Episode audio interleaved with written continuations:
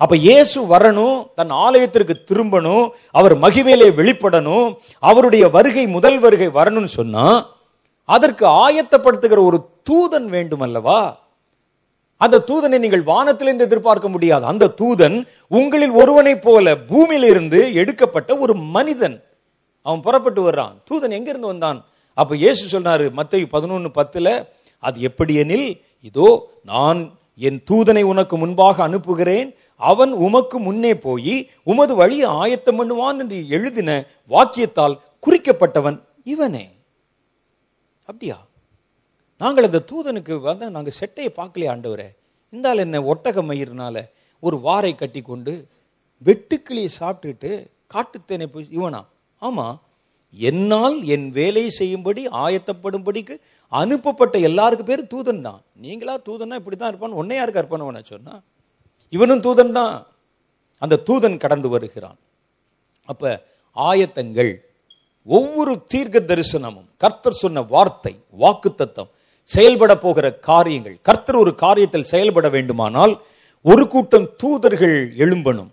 இந்த தூதர்கள் இறங்கி வருகிற தூதர்கள் அல்ல பூமியிலிருந்து எழும்புகிற தூதர்கள். கர்த்தருக்கு எல்லா இடத்துலையும் தூதர்கள் இருக்கிறாங்க.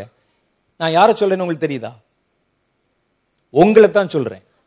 தேவனுடைய சித்தத்தை நிறைவேற்ற புறப்படுகிற எவனுக்கு பேரும் தூதன்? அதான் வேதம் சொல்லுகிறது. நீங்க மேல இருந்து இறங்கி வருகிற தூதன் வருவான் ஆயத்தம் அதுக்கு இல்ல கர்த்தர் பூமியில ஒரு காரியத்தை சொல்ல வேண்டுமானால் பூமியிலிருந்து கர்த்தருக்காக எழும்பு வருகிற தூதர்கள் தேவை. இவன் ரெக்கை வைத்த தூதன் அல்ல. தேவனுடைய சித்தத்தை நிறைவேற்றும்படிக்கு தேவனால் அனுப்பப்பட்ட தேவ காரியத்தை செய்கிற மனுஷனுக்கு பேர் தூதன். யோவான் எப்படி பிறந்தான் என்று நமக்கு தெரியும். யோவான் வானத்திலிருந்து வந்தாரு. இல்ல அவங்க அம்மா பேர் நமக்கு தெரியும். எலிசபெத். அப்பா பேர் தெரியும். சகரியா குழந்தையா பிறந்தாரு. அவரை ஒரு நசரே விரதத்தில் அவரை அப்படி வளர்த்தார்கள்.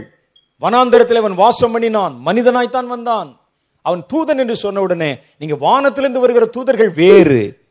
பூமியில ஒரு தேவனுக்கு ஒரு காரியத்தை செய்யனா பூமியிலிருந்து கர்த்தர் ஒரு கூட்டம் தூதர்களை எழும்ப பண்ணுகிறார். பேர்தான் தூதன். அவன் அவனுக்கு அவன் அவன் அவன் வந்து என்ன குணாதிசயத்தை உடையவன் என்றால் தேவனுடைய திட்டத்தை நிறைவேற்றும்படிக்கு தேவனுடைய காரியத்தை பூமியிலே கொண்டு வரும்படிக்கு கர்த்தருக்கு வழி ஆயத்தம் பண்ணி வைக்கிறான் பாருங்க. அவன் எல்லாருமே தேவதூதன் தான். அவன் கர்த்தருடைய சார்பில் நின்று பரலோக ராஜ்யத்திற்காக வேலை செய்கிறவன். அது நீயாகவும் இருக்கலாம் நானாகவும் இருக்கலாம். உன் பிள்ளையாக இருக்கலாம் உன்னுடைய பெற்றோராக இருக்கலாம்.